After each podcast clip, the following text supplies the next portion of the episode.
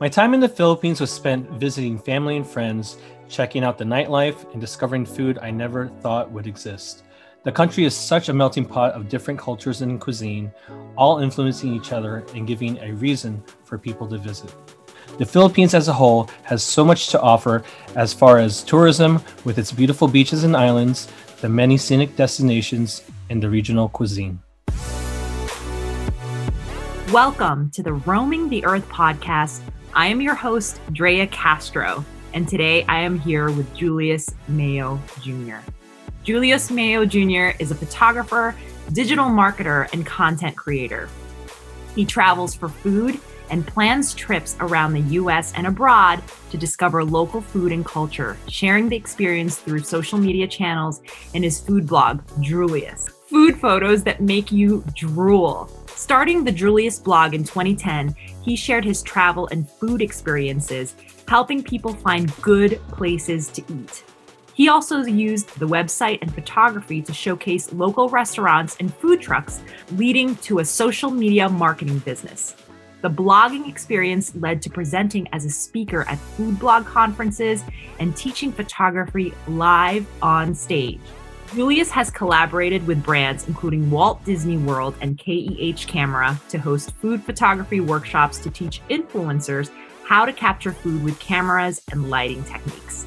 The goal is to travel the world and eat everything while inspiring others to discover different cultures through food. Welcome. Thank you so much for being here, Julius Mayo Jr. Junjun. Thanks for having me. I love the accent. I love the Filipino accent. I just, you're Filipino, so I'm like, I gotta say it right. Yes, please. That's awesome. Julius Mayo Jr. Got it. I feel like I'm in the Philippines right now. Right? Exactly. So talk about that excerpt that you read in the beginning. What is that from? And talk about it. Yeah, so in 2014, I ended up going to the Philippines. It was for actually a family emergency. So I actually went with my mom, and it was the first time traveling with her to the Philippines. So, and we also had my sister there. So we went there and, we had to, visit the family and do everything with them. And then I actually decided to stay. So I actually ended up staying 2 more weeks in the Philippines, and I hung out, reconnected with some cousins I haven't seen in a while. And I just went on this food adventure.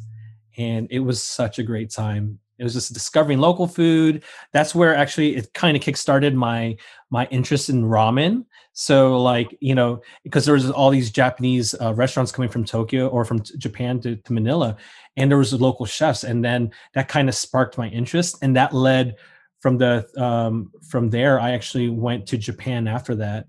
And then I had 10 days of eating ramen. And so it was pretty much, I went there with 1 week intent of just, visiting family. And I stayed for another month. Wow. Yeah. It was fun. It was crazy. It was a good time. Yeah. So was it ramen that was your favorite thing that you ate there? Or what was it that?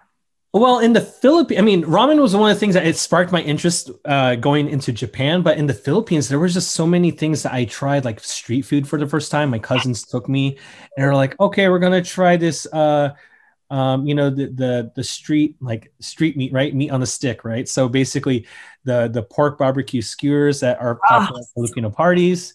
The fish ball. What's that? The fish ball. Did you try the fish ball? Yeah, fish balls, the quack quack. Oh, the quack quack, yes. Those things, the little balls or not balls, the quail eggs, right? Yeah, they're eggs inside of the quack quack had the orange. Yeah, batter. Like a natto and a batter. And then what else? I tried traditional Filipino food that was really good. Just having going there, experiencing the market, the palenque, and then trying lechon, fresh roasted pig, and it was so good. So yeah, that was definitely an experience, and then leading into the Japan trip, and it just kind of reinforced my purpose, right, to kind of discover food and share it with it, and I posted it on my social media accounts like Instagram. I created my own hashtags Drulius Philippines, Drulius Manila, Drulius Tokyo, Drulius Japan. So all these hashtags. So now when people travel, they can actually see where I've been and try the restaurants because I try to tag them as much as possible. So yeah. That's awesome. And how did it feel? Like you were born in the US, right? Yeah, I was born in LA. Grew up in Florida. And I didn't travel to the, I went to college in Florida. So up until I was, 21 or 22, I had never been to the Philippines. Oh, wow. And then I went there in 2000, right? I just graduated college. I'm like, okay, I'm showing my age, right? And I'm like, oh my gosh, like totally blown away. And we landed, I remember we landed in the Philippines. And it was like, oh my gosh, it's so different, And I was like, oh, there's a jeepney there. Oh, these are all the stories I heard about jeepneys and all that stuff, right?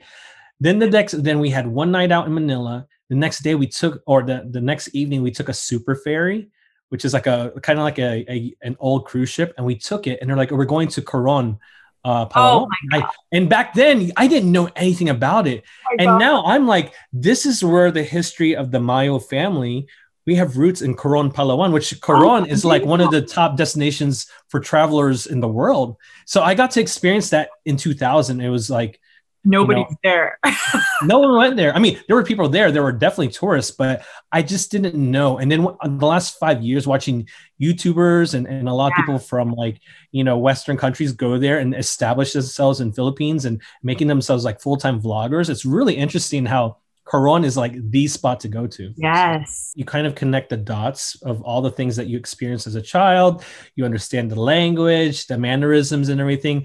And I think that just really kind of, hit home and you're like, wow, I am home. This is what I grew up with, the culture. And I think after that, the next time I went in 2007, but I went with like my club promoter friends and we like flew from LA and that was like the party time, right? And we went to Boracay and we met all our Bay Area and LA friends there. And that was a different experience. That was like clubbing, going to all the clubs in Manila. Oh my God. Yeah. And I barely saw any family that trip. I felt bad. And then I went again in 2014 and 15, and that's when I really dived really deep into the food. And my last trip there was 2019. So, I mean, any opportunity I could get, I would just travel, right? I would travel from Florida. I would always go to the West Coast, Chicago, New York, LA, Vegas. It's like I would always travel for try to find any gigs I could, and I would always try to experience the local food. So that's kind of when I aspire to travel internationally, and I've been to Japan and the Philippines several times. The only part of Europe I've been to is Ireland, and that was on a blog trip, a sponsored trip. So I've been to Mexico for like a hotel brand, and so it's one of those things that I try to travel as much as I can, and to create my own opportunities, and they usually something will present themselves. So going back to that, like, what does travel mean to you? Travel to me just means discovering the world and discovering the unknown, like learning about different people and cultures, and sometimes you just dive deep into it. And when you're younger, you get to if you're brave enough to be able to just go and take that step. I think it's a great way to kind of grow as a person and learn about different cultures. And I used to be a travel agent too. So really? I was a travel agent for like a good year. Oh, wow. Yeah. It was called STA Travel. It's basically they were in a lot of, for students. So we handled a lot of tickets for international students and all that. So, and that was at the university I went to, University of Central Florida, UCF. And I used to work at the student union, and we'd have international travelers come in, like, people who did study abroad programs, and so of course I would tell them like where the good local places to eat at. Right. So it's always revolved around food and travel for me. And with unknowingly, or when I reflect, I'm like, wow, I've actually had experience, and it's always tied in together. When did that decision for traveling for food happen? Where was the beginning of that? So, and it's funny, we were in Clubhouse the other day, and I was, and my friend was like, hey, I heard you said that you started your blog out of necessity. He's like, what did that mean? And I was like, okay, so in 2008, I come from the automotive background and automotive lifestyle. So when that market kind of tanked, I was like, I need a new project to show off my photography. And what happened was I was in Fisherman's Wharf in San Francisco. And I used to have a little point and shoot camera, and I would always take pictures of my food, right? Didn't share it. I just like taking pictures of food for some reason. Like back then I think I shared it on like MySpace or something like that, right? Yeah. So, you know, little mini blogging on that or on like Asian Avenue or something like that. So, you know, posting that, and my camera died, and I was like, oh man, like I don't have a camera. I don't have this. There's this nice, I think it was a sea bass dish or something, as in front of me. Like, I don't have anything to take. I'm like, wait, I have my big DSLR camera. I took one shot. I'm like, it was like lightning hit me. I'm like, oh my gosh, why have I never taken a photo of my food with my actual big camera or my professional camera I take, you know, do all this other stuff with, right? And from there, I'm like, and I'm in San Francisco, and I, you know, next city, I would go to Chicago, and I knew I was going to all these cities. I'm like, my gosh, this is it. Like, I'm traveling for food now. Like, that's what I'm doing. Because like I want to share that experience with everyone, so that's really what happened, and 2 years later in 2010 is when I started the blog. So wow. It was just that one aha moment. I literally did something. I took that picture of that one dish, and it just sparked like everything. Wow. Yeah. It's amazing. And then there is that like moment of like, I think I'm onto something, you know, like I had this amazing idea. And at that time, no one was doing that. That was like new. Yeah. No one was doing that. Yeah. You know, people were taking photos of their food maybe, but like not blogging about it. I think that's a pretty new thing because the internet was pretty new, you know? Yeah. Yeah. And it was around, but it wasn't like right, it is now. Right. And for social media, it was only like Friendster, MySpace, right? So back then you would have to host your photos on like Flickr or there was this website called Fotki, which is like, I would post photos on there, Fotki, like all these random websites that you had to pay to host your photos. And then when Facebook came out, you're like, wait, I can actually upload as many photos as I want for free. You know, people take that for granted now that, you know, we didn't have these sharing platforms. I mean, I knew what a food blog was, and I didn't really visit any, but I just wanted to have a place to display my photography and share about my travel. And I guess I just started it. You didn't have any expectations. No, I totally did not. I totally just like, well, you know, I'm just going to post a bunch of my travel content I've never posted before. And what ended up happening was at 2010, I launched a blog, and like within the year, all these DSLR cameras became available. Now, all of a sudden, everyone was a photographer, and no one was really hiring to fly people out anymore to do photography, not at least from Florida. So then I actually became like kind of like hyper local. And that's where I put in my bio. I helped feature local restaurants and food trucks, because that became like it is now, where you have to kind of travel through food, right? Like right now in the pandemic, like you're experiencing different cultures. If you go out and seek a local restaurant, you can get to go food from, or if you know a new restaurant open, or you know that opened up, and it's a different cuisine, then maybe that's kind of like you travel through flavor and through, you know, and through different cultures. And I think back then in 2010, it was like I was still traveling, but not as much. But then I was like, okay, I can still, you know, technically travel right in my state of Florida. And I still went to different cities. And from there, I had 2 years into the blog, I started getting invited to all these conferences, and I would get invited to food festivals, and I would take pictures for clients. And then I started traveling for food and taking photos for clients of food, and then, you know, satisfying my local curiosity and appetite. So it's really like something that has just been ongoing since then.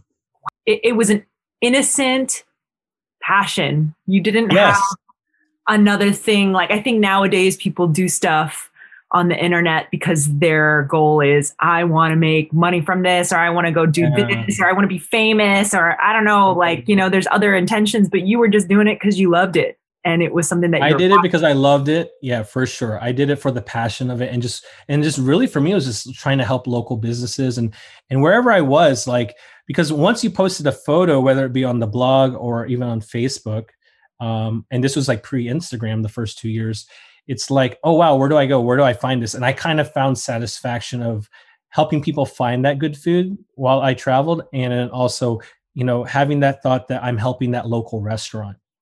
right? So it's kind of like twofold, where you help the viewer, but you also help the local, you know, the local business, that so that way it gets more traction.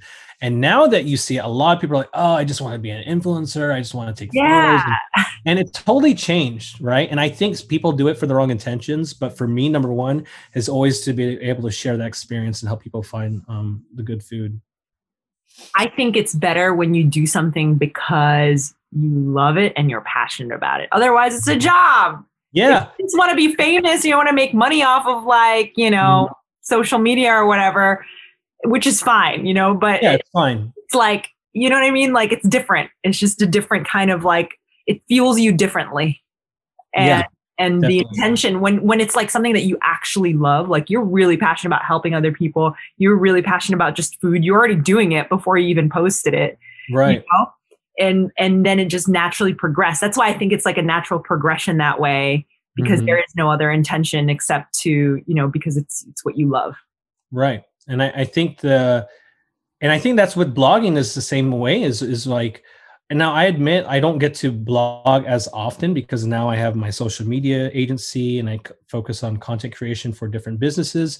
But at the same time is, you know, back then when I did it, no, I mean, there was only limited amount of people doing it. And we were like, just like travel bloggers, right? They were literally doing to share and help people to go on that, you know, that path that was just not normally taken. And you would go to blogs for advice. And now, you know, people are just trying to do, whether if it's food, travel, fashion, and they're really just trying to use it to become famous or become that, you know, influencer, right? Before the word influencer, you know, it was tastemakers, right? Then trendsetters. Right. So the term has been around for a long time. It's just regurgitated into a different, you know, word, right?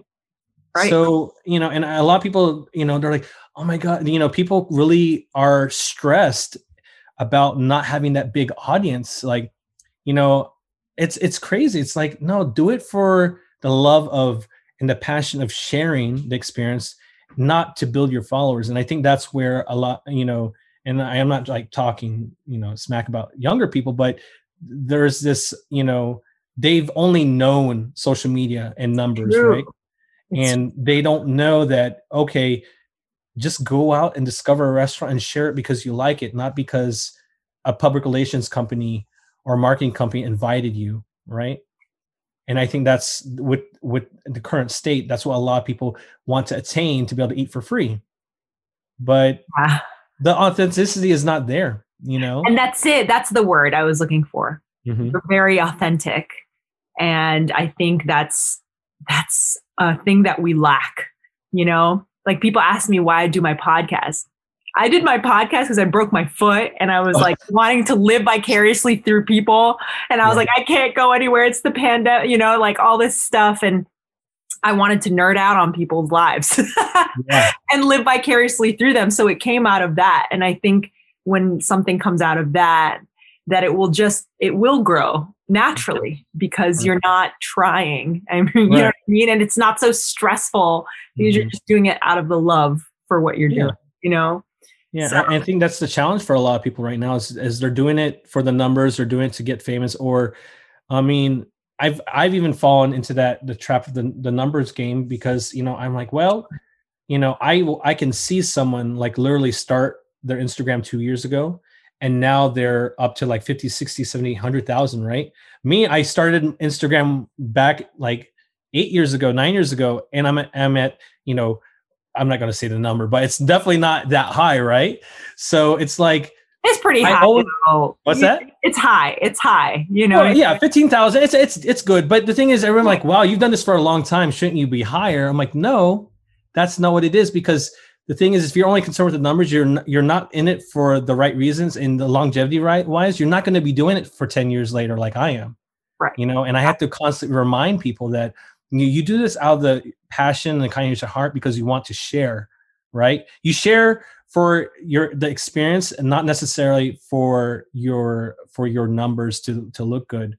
Because what happens when you get that larger following, it instead of being about the food and the restaurants, now it's about me, which I think all of us kind of fall into that. and you have to kind of reset. You have to reset the room. Right. Like Instagram changed their algorithm, right?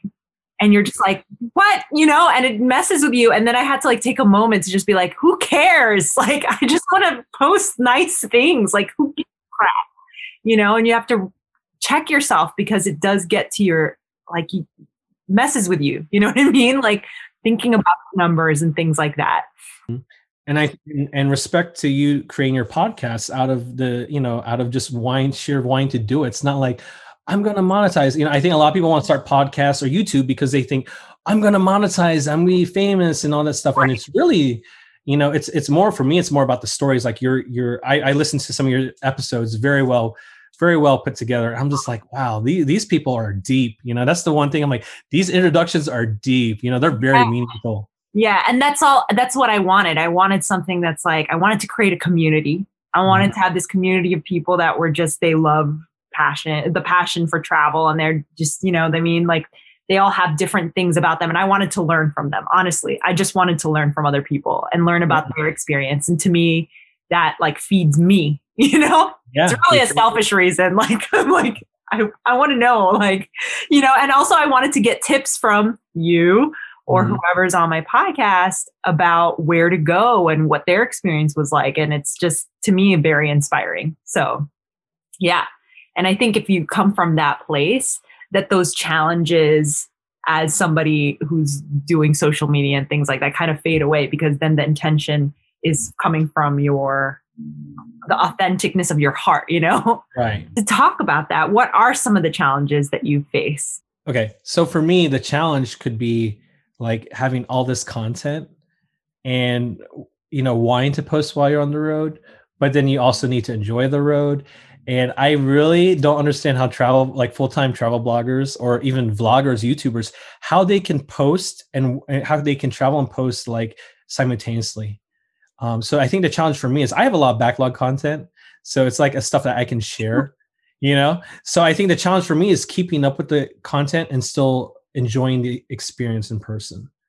And the last two trips that I've taken, 2018 went to Japan for 2 weeks. In 2019, went to Japan for a few days into the Philippines. There's a lot of content I haven't posted yet, and it's video content. And I posted most of the photos, but there's still plenty of photos to post. But I just wanted to curate those stories like after and not during. Like during, you know, it's like Instagram stories just to share and kind of generate people's interest. Like, oh yeah, coming soon to a blog near you or a YouTube video. You know, right? So I think the challenge for me is just to keep up with the content. But I think right now, like when last year, whenever we were on lockdown, like, okay, now's the time to share all the content. But the thing is, I was very careful to not obnoxiously say, hey, you know, here's all my travel photos from the last few years, you know. But I think people really needed that and are inspired by it. Yep. And that's really all we can do is kind of share experiences. And if we inspire just one person, I think that's what is like very meaningful in life, to be able to experience or to, you know, to inspire someone to do something else, to kind of like step outside their comfort zone and experience something and create their own. So the challenge for me is just keeping up with the content and putting it out there and keeping up with it, because, you know, you're doing social media, you're doing their blog. Now I'm trying to do YouTube. You know, it's like all these things that you're trying to do. And then you kind of have to set about and say, okay, well, let's reflect on the experience itself and not get too caught up on sharing, you know? And I think that's been the challenge for over the years, is just taking tons of photos and not having the time to do with them. Cause when you come back, you have to work, you have life and all that. So sometimes the experiences are just meant to experience, I think, and not necessarily share with the world every single detail, but I think there's room to always share later on, and to provide value and help people who want to travel and discover food. Who's your inspiration? Like, who was the person that inspired you to do all this? Was there something or someone that, like, you know, you were like, Yeah. And I actually met him too once. So Anthony Bourdain. Oh, yes. You met him? Yeah, I met him. Yeah. He was in Orlando on his speaking tour, and they did like a private event. You could pay to get your ticket, or you could pay for a ticket to kind of have some of the local chefs kind of did like a big spread and welcomed him to the city. And it was at Hard Rock Orlando. Right. And he, such a kind person. He was like, guys, don't worry. I'm here till the end. We'll take a photo with everyone. Wow. I'll say hi to you. And I had this, he had written a graphic novel, like a comic book, and I had him sign it. Oh, wow. Yeah.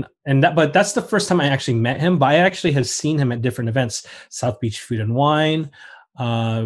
There was this event called the Great Guga Muga, which was like a food and music festival in Prospect Park in New York. So I've seen him in person. I've seen him interact with other, food personalities, and like his sidekick Zamir was there for all the things. And so very kind person. And of course, I just remember that first time watching No Reservations on Travel Channel, and just seeing him it was an episode. I didn't know who he was. He was just dropped off in the middle of the field, and he started finding food. And then it was like, I think it was Monday. It was like every week, that theme song kicked in. I was so happy and excited. And then just jumping into the food world, right? Meeting Anthony Bourdain, and then who's an inspiration. Then you see his friends, right? And then I think he really transitioned the world of food, where he talked about all these chefs that, you really, if you weren't into French cooking or world cooking, you didn't know. Right. But, I ran into Jose Andres at Disney Springs. This was years ago, and then a couple years later, he has a restaurant at Disney Springs now. And then I got to meet Andrew Zimmern, who did like the first episode I saw, that featured the Philippines on Travel Channel, and I met him at South Beach Food and Wine, just at an event, and I casually said hi to him. He had bodyguards, and I was like, oh yeah, I enjoyed your episode in the Philippines. He's like, oh, you saw that one? And then I got to interview him at a Disney event years later. So it's one of those things that's like kind of like just starting watching Anthony Bourdain and how he featured in all these chefs and food personalities. Then I've actually gotten to connect with these people live in person because of the food industry and what I do. And that will probably be a good, I don't know, maybe make some YouTube episodes or something with it. Good. And on the blog. Yeah. So I'm very thankful for that inspiration, because it really kind of just taught me just to try everything and just put yourself out there and learn about the people, and discovering a country's culture through their food. Because I think that's a common place that we can all connect through, no matter where you go in the world. That I think, if someone opens up their home to you, it's meaningful, because they want to share their food, their family, their culture with you. So I think food definitely, kind of like breaks down barriers and opens doors. Have you ever met somebody like meaningful during your travels outside of Anthony Bourdain? Yeah. Who has been the most meaningful person you've ever met? Oh, meaningful? Yeah. Oh my gosh. I do have a meaningful story. Okay. And this is one of those like once in a lifetime, like how did this happen type of stories. I'll share with this. I wish I stayed in contact with him, but I just don't.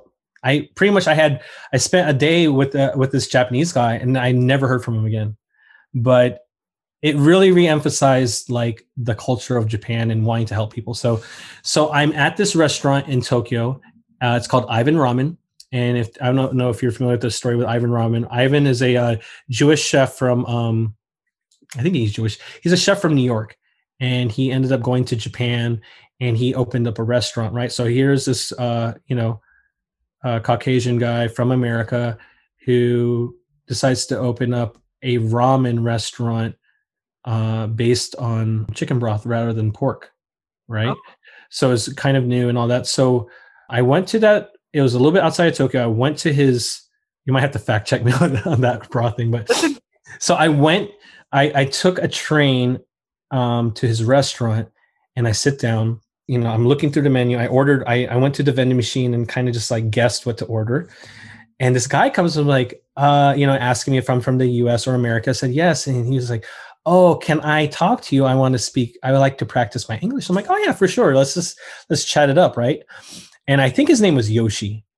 And, you know, he was like, you know, he served me my ramen. I was taking pictures. And in Japan, when you sit down for ramen, it's like a 5 to 10 minute thing. Like you're in, you're out, and that's it. And I'm sitting there taking all my pictures, taking my time. And then he was like, would you like to try more ramen? I'm like, yeah, sure. So he'd make me some small sample bowls, which I didn't know if he was allowed to do. And he's like, you know, he's like, oh, this is so good. He's like, you enjoy? I'm like, yeah. He's like, would you like to go with me to the birthplace of ramen? I was like, yeah, I would love that. Yeah. So he's like, wait, I'm off in like an hour. So I'm just sitting there hanging out, taking pictures of like whatever. He's like, all right, I have to go home first. Can we walk? I'm like, okay, sure. I'll just walk with you. Random guy in Japan, right? But you know, Japanese people are very nice and they're very hospitable. They're helpful. I'm like, all right, so I'm just going to roll with it, right? Like what else am I going to do, right? So I'm walking with this guy to his house. It's raining. He gave me his umbrella and he's like soaking wet. I'm just walking with him. It was probably a good 15-minute walk to his house. And then he was like, okay, cool. He's like, do you smoke? I'm like, no, I don't smoke cigarettes. He's like, no, do you smoke? I'm like, oh, no, I don't do that. And I'm like, dude, we're in Japan. Isn't that illegal? Like super illegal, right? He's like, okay, I'm just going to go outside and smoke really quick and relax. I'm like, okay. And he's like, if my parents come home, just tell them, you just say hi. I'm just like, okay, this is weird, right? So then, yeah, this is how crazy his day was. He's like, okay, you ready to go? He's like, yeah, let's go. He takes me through these little alleyways. And we ended up eating, I think, 3 more bowls of ramen. So by then, that was like my 5th or 6th bowl of ramen at the end. But he's just taking me. He's like, do you like it? Do you like it? One was very fishy, which I grew up being allergic to seafood. You know, funny because Filipinos love seafood. But I just, at the time, growing up, I wasn't used to that. So I had the food. And I tried to eat as much as I could. The last place was the best food, but I was too full. And this guy was rolling out dumplings, stir frying food, meat and vegetables to go into the ramen, like super unique. And then, you know, so this is like hours past. I'm just with the guy I just met a few hours ago. And he's like, hey, we're going to go meet my girlfriend back in Tokyo. So, look, so we go back to Tokyo. And he doesn't let me pay for anything. Nothing. He refused to let me pay. Right. We get to Tokyo. And he's like, oh, this is my girlfriend. I'm like, okay, hi. Nice to meet you. He's like, do you have Line? I'm like, yeah. So he's like, let me know if you need any more help. We trade. Line is kind of like their app that they contact with. It's kind of like WhatsApp, but Line is in Japan or like Viber in the Philippines. So Line, he's like, yeah, so this is my Line. And he's like, okay, you know, nice meeting you. And I say bye to him and his girlfriend. And I never saw him again. I'm not in contact. Yeah, because Line, when I came back to the US, like the app, something changed with the app. And I just don't have in contact with him anymore. You don't remember his name? His name is Yoshi, I'm pretty sure. What's his last name? I'm pretty sure. What? What's his last name? I don't know. That's why it's very meaningful, the experience. And I met this guy that took me around to all these places to eat, you know, and didn't refuse to let me pay for my bus, my train, everything. So hospitable. And then I just never saw him again. Did he work? He didn't work at that restaurant. He was just like. No, he worked. Oh, sorry. He worked at the restaurant, but that restaurant has since closed. So I don't know how to get in contact with him. That is so weird. Right? So I hope that was a good story. That's a great story. I mean, what a meaningful person. Like he just totally took you around it took you under his wing. I was like, let's go eat. Like amazing. Yeah. Wow. That was one of those amazing travel experiences that I don't know if you would get that anywhere else. Because one, the level of trust, right? Like, pretty much if you leave your purse or wallet or phone in Japan, like it will be there the next day. It will be there 3 days later. Wow.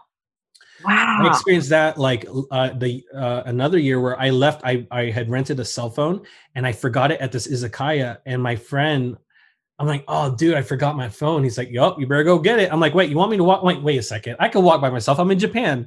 And I got back and I went to the shop and the owner's like, oh, I'm so sorry. I didn't see your phone before you left. Like he was so apologetic. And he's like, here you go, your phone. So that's the thing with Japan. Like if you meet someone and they're willing to take you on their wing or just like you can pretty much, if you're just at the train station, you're kind of looking around 9 times out of 10, someone will come to you and say, hey, do you need help? Can I help you for the train? So in Japan, it's very, well, at least in Tokyo and Osaka, they speak English and it's very helpful there. Wow. So Yeah. So those travel experience, like I don't know of any other place that I could have experienced that, where you trust a stranger to kind of take you around. And I'm sure there's stories like that, you know? Yeah. But I have some stories like that, but not like that. Yeah. Yeah. So we're just going to call him Yoshi, you know, respect, you know, my gosh. Yoshi. So one day Yoshi's going to listen to this and be like, that's my friend.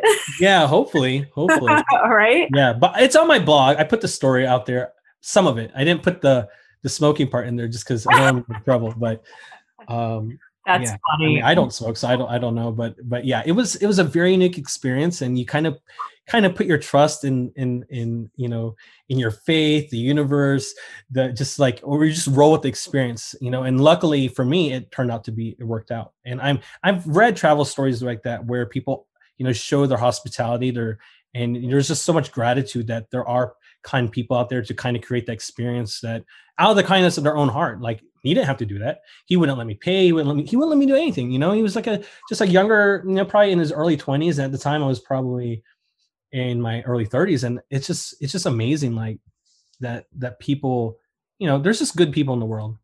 There are, for sure. And you meet those people when you travel. Yes. You know, you really do. Like, I know I have. I've met people while I'm traveling, and then it surprises me, and it reinforces that thought that I have, that most people in this world are good. Yeah, for sure. And it's awesome. Yeah. Have you ever met a chef that changed the way that you view food? I mean, gosh.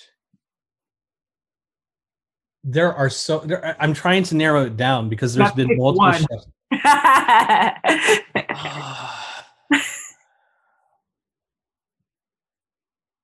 Okay.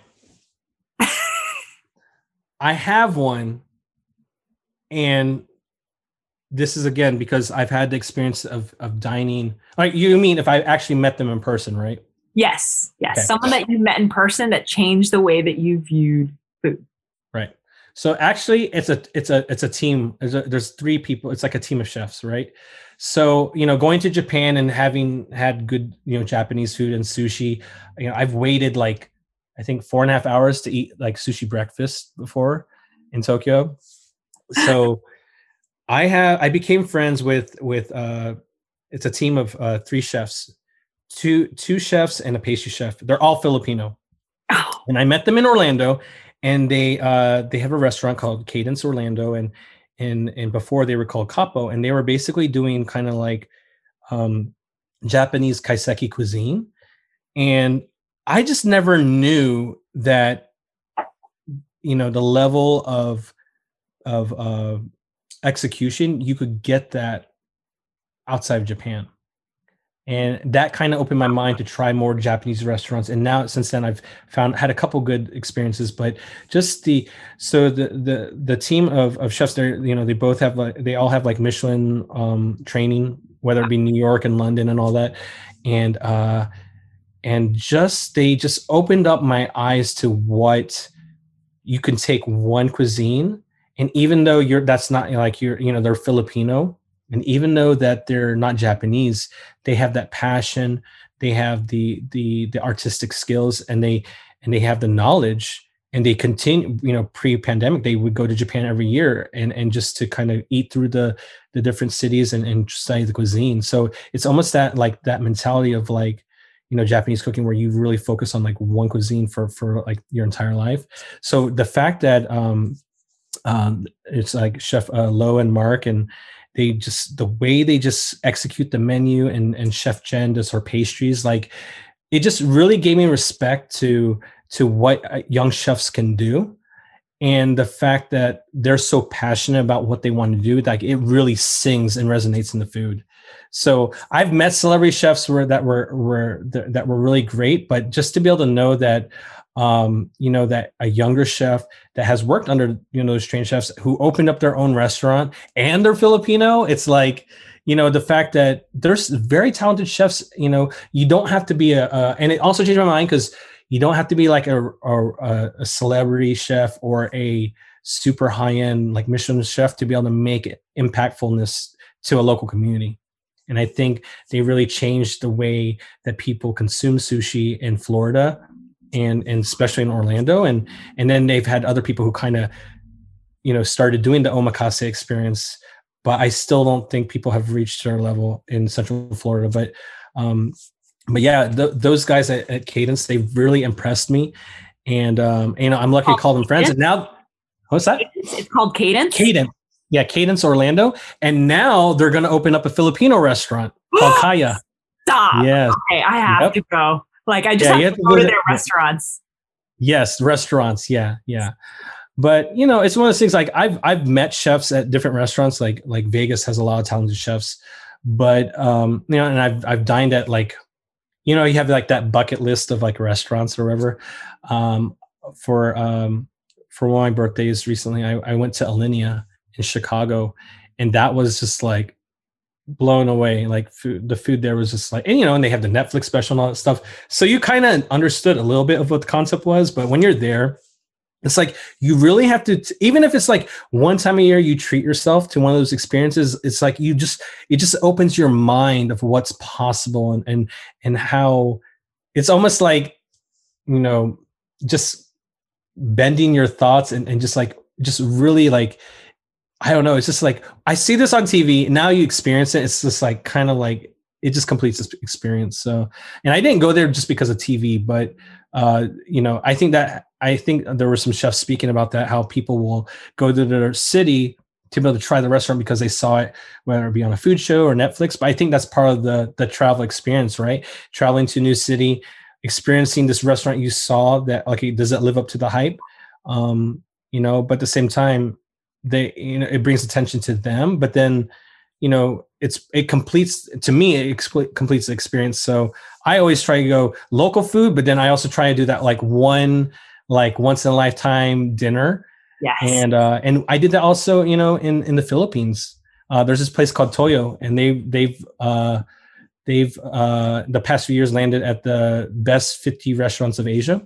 Wow. Okay. And you're talking about, I've never experienced so many, like the different vinegars from different regions, how they had flavors, they accented the food. And it's just like, there's so much respect that I have for talented chefs that use local ingredients and really highlight that. And that's part of the travel experience. That's why I love traveling for food so much, is because you just learn so much, and how hyper-focused some of these talented individuals will highlight local ingredients. I love that. How about in LA? Good restaurant. Oh, so LA. Because I'm in LA, I need to know. The guys at Lasa, which is Filipino American, they're like elevated Filipino food. Ooh, okay. Yeah, so that was good. You gotta send me like a list of LA restaurants to try. Well, yeah. Well, I have a hashtag Drulius LA, so there's like a lot of stuff on Instagram, but. What I really appreciate LA is just like, you know, I just love like different places, like just legit Mexican tacos. Oh my God, the tacos. I know. There's one in North Hollywood that is legit. What is it called? Hang on. See, now I'm blanking. Yeah, I know. And I'm there like all the time. Like they know me. Like I come in and they're like, you want your shrimp taco? Like, oh, nice. The shrimp tacos are bomb. Oh my God. It's delicious. Like it's like 15 minutes from my house, and there's plenty of taco places. Oh, Mi Ranchito. Mi Ranchito? Is it a food truck or is it a restaurant? The restaurant. And it's like a hole in the wall up in like weird area in North Hollywood, but it is great. It was like, what is it? 765 Yelp reviews. Oh, wow. 4.5 stars. And it's like a little hole in the wall. And the reason why I found it is because I was with my friend who's a chef, and he was like, we just finished a shoot. I was just shooting him and at a local studio there. And he's like, I'm hungry. And he's like, let me look for a place. And he's like, this Mi Ranchito place looks good. It has like all these Yelp stars. I want to try it. Like, cause he also owns like a taco place he owns a branch of a taco place, TLT Food. Oh, nice. Yeah. And so then he was like, you know, so he wants to try like a local place in the area that we were in. And he was like, this is good. Like that, their taco plate, amazing. So back in the day, we used to go to like Animal. Okay. A Republique. Republique. Yeah, Republique. It's kind of like French brasserie, kind of. Maybe I could be wrong. It looks beautiful. I'm looking at it right now. Wow, it's gorgeous. Yeah. And then we went to this place called Leo's Tacos. It's for their al pastor, and you know, and then there's other places that I always like to I always go to. Whether it be for like tacos, or we went to Smorgasburg and experienced like some of the Smorgasburg, you know, like on a Sunday. Yes. But then sometimes, you know, I always have to go for DK's Donuts and for their ube donut. I don't know if you had. I've never tried it. DK's is good. And one experience I have this like local friend over there. His name's Ramil, and he's Filipino, of course. We connected through Instagram, and he's like, you know, I went there. He's like, what do you want to do on your trip? I'm like, man, I just want to eat as much as I can in one day. And he's like, really? He's like, okay, I'm gonna pick you up, and we're gonna go. And of course, when the day we decide to go, we get a flat tire, like, so it's like an hour and a half wasted, right? But we hit up 10 restaurants. What? Yeah. We started in, I was staying with my family in La Mirada. Yeah. I drove to him in like SGV area, and we went all the way to the west side and worked our way back. Oh, my Lord. Yeah. We went to donut shops. We went to like these Korean restaurants for dumplings. We had like this barbecue pop-up. We had a burger called Irv's Burger. Like we just went like all out one day, just like restaurant after restaurant after restaurant, and that's really just so I could get a good day of eating in LA. You know, like one just getting across LA is like a journey, but to hit up like, you know, yeah. Wow, that's amazing! Oh my God. Okay, so I wrote all of those down because I'm definitely gonna try all of them. Yeah, cool. And then I like some of like the Filipino restaurants too, like Pinoy Pinay and Cerritos. Yeah, and all these other ones. And I know historical Filipino town has restaurants there itself. But yeah, when I go to LA, I love to try ramen at different places. I like to try donuts. Have you been to Donut Friend? Donut Friend, no, but they're on my list. Good. Yeah. Good. The coconut one that they have. Woo, the coconut lime donut. Holy. Yeah. Nice. Yeah. I love donuts. And that's the thing that I will definitely go. And the thing is, it's like, you don't get donuts like LA, or like donuts, like there's only one place in Florida that has it, but it's also like, you know, culturally, like there's certain ethnicities that own donut shops. Yeah. Right? Yeah. So it's like, you know, if there's like an Asian owner and the donut shop, like, okay, these donuts are going to be good. Yeah, and like, it's going to be like an affordable box. Right. You're like, this is going to be good. Yeah, this is going to be good. I even had that experience in Las Vegas. I looked up the reviews. I'm like, oh, it comes in the pink box, and there's Asian people behind the counter, and it's always like a nice fluffy donut. I mean, I do like everyone wants the gourmet donuts, but man, there's just something. Maybe there's like an old mother yeast that they put in the donuts that just makes them so light and fluffy. And they've been around since, like, you go into these donut shops and it's like, okay, I'm back in the 1980s. You know, it's like old booths and whatever like that, and they're just like sprinkled throughout SoCal. And I love finding those like hidden gems like that.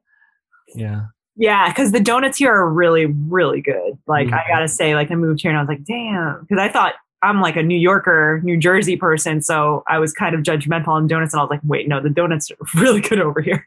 You know? Yeah, when you come to Atlanta, the owners of there's a restaurant here called Estrelita. Okay. And they're from Jersey. Okay. See? Yeah, so it's like, we have a thing about our donuts. Yeah. But the donuts here are amazing, and Donut Friend is my favorite. Yeah, I definitely have them on a list. I have all these like other Instagram accounts. I have one account called Donut Drool. So it's like, and I use the hashtag. I haven't done much with the Instagram account, but like hashtag Donut Drool. So like I kind of like keep up with. So I have all these like hashtags that I use, and I share those with people too. It's like, hey, when you come to, hey, what do I eat in Miami? Oh, just look up hashtag Drulius Miami. Or when I come to Orlando, hashtag Julius Orlando. And I'm like, dude, there's like 500 posts. I'm like, well, I was there for like a long time, you know? And now in Atlanta, I use Drulius Atlanta. The problem is people spam it. So now when people come to Atlanta, I can't say, hey, just check out my hashtag, because a lot of people use it now. So I just have to kind of do that food guide. And I think overall is as people, you know, come to visit, you know, visit this city, and I go to other people's cities, my thing is just to curate a good list and have that guide that people can actually find like really good food. Yeah. So again, it always comes back to like traveling and food with me. It's like, that's why, you know, that's why I love. I love it. Well, okay. So now I'm going to ask you a really hard question. Okay. Favorite dish ever? Ever. But first, let's start with the dish. Can we go to, instead dish, can we go to food experience? Yes. What is your favorite food experience? Well, how about food experience / dish? Okay, I'm kind of mixing it up. And this is an interesting story too. So I know, you know, it's funny because I've talked a lot about the Philippines this episode. I've never talked about so much about it, right? I love that. So we're in the Philippines, and this was 2015. There's a place called Carcar Market, right? And so Carcar is a little bit, I don't know, like a 45-minute drive outside of Cebu City, and it's a market, and there's just stalls, like I'd say 2 rows of stalls, and it's just lechon, right?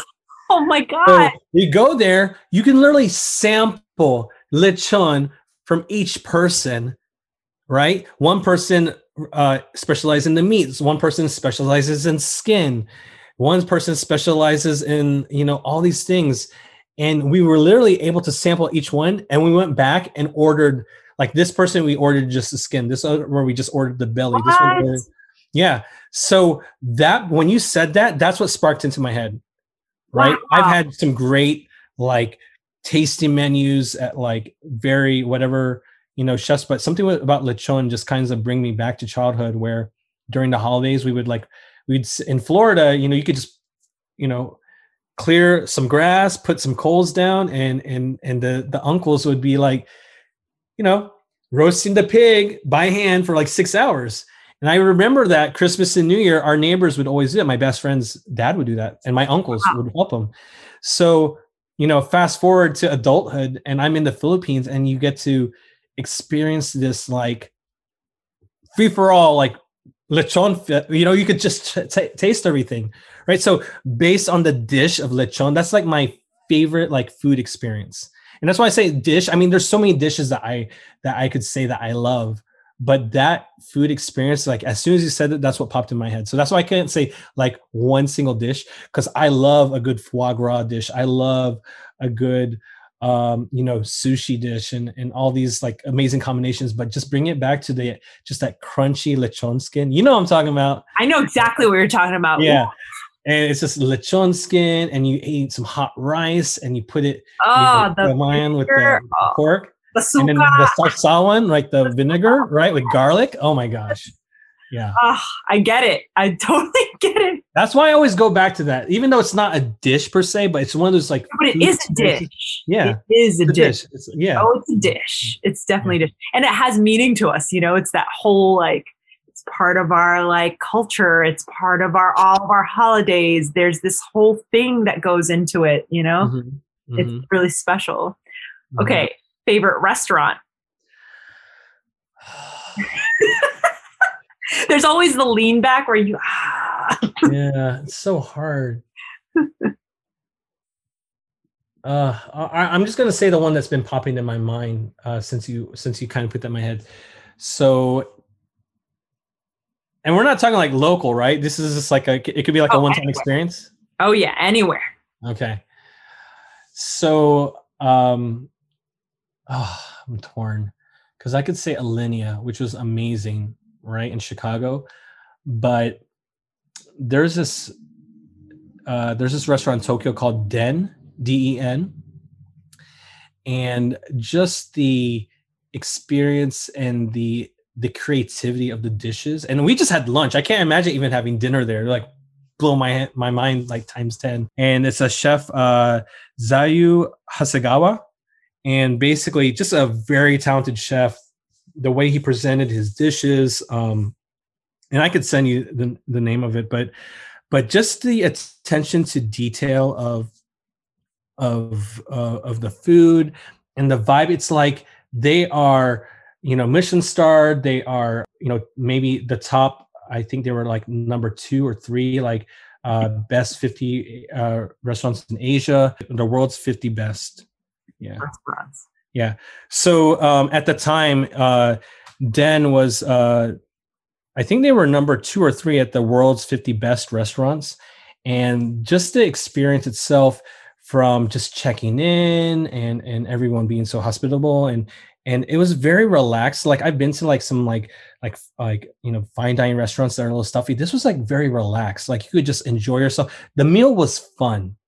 And it was educational, and the way he presented his dishes, it was just a really great experience. And at the end, he said, "Hey, would you like to take a photo with the staff and take pictures with all the chefs?" And it was just a really good time. And he himself, the chef, has become like an Instagram like person that people follow. And he's got this little dog and that does this thing. And the fact that he can have such highly elevated cuisine, like I'd say like modern Japanese, but then just really make it for a fun dining experience. It was just, yeah, I think that right now, I mean, I would love to go back there again. Usually when we travel abroad, we try to go to a different restaurant, like, so we don't repeat, but I'd say that was one of the ones that I would love to go back to, just because the experience was so nice and it was fun and it was just so welcoming, and the food was just like, and the plane was just like outstanding. So I don't know how much he changes his menu, because I know some dishes come back a lot, but it was just a fun experience. I love that. I now have like a huge list of restaurants to try because of you. Do you have any tips and tricks for anybody out there who wants to do what you do? Yeah, I'd say for me, let your interest in food and your passion lead you. So, you know, don't think you have to eat the same popular restaurants that everyone. It's nice to try that. But go out there and do your own research. If you're really into a certain cuisine, like right now, birria tacos, right, are like hit the internet by storm. It is. What's that? It's a thing. Oh, it's a thing, and it's an LA thing. Like, you know. So, are you familiar with birria? Yeah, I just had some the other day. Okay. So you know, in Mexico, the birria is like it's a soup. It's a consommé. And you eat it with tortillas. So in LA, they made it with, you know, they made it into a taco, and then they put it with cheese and that it's just like, you know, that interests me. So I'm going to search out, even though it's popular, I'm still going to search out things and try to find the places that haven't been discovered yet. Right. So if you're into that, or if you're into a certain, like if you're into like soup dumplings, right? Like, yeah, everyone has their favorite, but you know, I think for me, I don't use Yelp. I don't use any of the TripAdvisor or those things. I really try to search through like Instagram and through social media. And I connect with someone local, and I just ask for local recommendations, because I feel like the locals kind of know the best places to eat. Right. So if it were me starting all over again, I would say 1, follow the food and let your passion lead you. 2, look for the local recommendation, and just don't go with what's popular or what's got high stars or whatever on Yelp or whatever. Like really, really try to make a local connection, or just, at, you know, 9 times out of 10, when you hit someone up on Instagram and you start commenting, hey, can I send you a message? And I'll just DM you, like, hey, can you send me your favorite list for locally? I think that's really the best way to be able to find like the hidden gems that no matter how, you know, how many reviews you read, you're never going to get that local curated list. And that's why I hope to provide for people too. And basically, yeah, just, you know, don't worry about the numbers too much. And let it be enjoyable, because like you said, once you stress about the content, it becomes that job, unless it is your job. And that's fine if it is, but you also have to kind of be like, okay, in the end of the day, why am I doing this? Right. I think a lot of people want to become a food blogger or a food influencer, but really it might not be for the right intentions or the right reasons. So, you know, it's like they say for YouTube or anything else in social media, it's a marathon, right? You can't blow up. You know, a lot of these people, they think, oh, they're successful overnight. They blew up overnight on YouTube, but they didn't. They've been in it for 10 years. You just never heard of them before, right? No one syndicated their content. So I think is another thing is, you know, letting the passion lead you, but also have the patience to run the marathon and keep on going. And it's okay if your interests change over the years, like everyone's interests, you know, change. Yes. Right. Yeah. But I always say it's okay to change. Yeah. It's okay to love one thing and then all of a sudden, you know, like something else all of a sudden, you know, and just completely change your path. It's totally okay. Right. But all those previous experiences kind of like add, you know, they add value to where you're at now. Right. So yep, exactly. It's going to always, you know, that job you hated, well, maybe it taught you perseverance, or maybe it taught you how you don't want your next job or your life to be, you know, you can kind of move past that. So I definitely, another thing is just let all your previous experiences teach you how to like move forward and go after what you really want. And, you know, as opposed to just being, you know, if you feel like you're stuck or just doing the same thing, you know, make those changes, like you said, but also make it, those changes for the better, and use your past experiences to help guide you. I love that. I was going to ask you, you might have a different answer though, because yeah, that sounds like it's on the same route, but you might have a different answer. Okay. Is there a piece of life advice that you can give to a younger you? Don't be afraid to ask. And meaning that there have been times where like, should I ask that person this question? Or should I ask for a photo? Like, or should I ask for like, you know, just whether it be a conversation or something like that, because that experience could pass by and that person could not be around later on. And I've had that happen to me twice now where I'm like, man, I should have just, you know, connected with them on a deeper level. Like something nudges you and you're like, no, that's okay. I don't want to bother them. But, you know, unless you ask, you'll never know. And it's like one of those things that there's some people who overly ask, right? And it's almost like to the borderline rude, but there's some people that are like, no, I don't want to be, I want to be respectful. I don't want to, you know, I don't want to push them. But again, it's like, you know, if I didn't put myself out there to go for those experiences, I would never got there. Right. Like that guy in Tokyo, he asked me if I wanted to go with him. Right. If he never asked, we would never had that experience. Right. Yeah. So it's just basically ask. The worst they could tell you is no. And that's it. You move on. So I think for myself, I've passed up a couple of opportunities, and because I didn't ask, and I was like, oh, I should have asked. And that's kind of like, you know, you don't want to say, oh, I regret this or live through regrets. But one of those things, like, if I would have asked, I probably would have had another experience to share, you know, to maybe better someone else's, you know, life. So I actually always say that. I say, oh yeah, you need to at least try. Yeah. Because it's already a no. And if they say no when you do try or ask, right. And it was nothing, there's nothing different than before. But yeah, you didn't lose out on anything. You don't lose out on anything. Yeah. It was already a no. It hurt ego, but I mean, other than that, you'll live. I mean, yeah.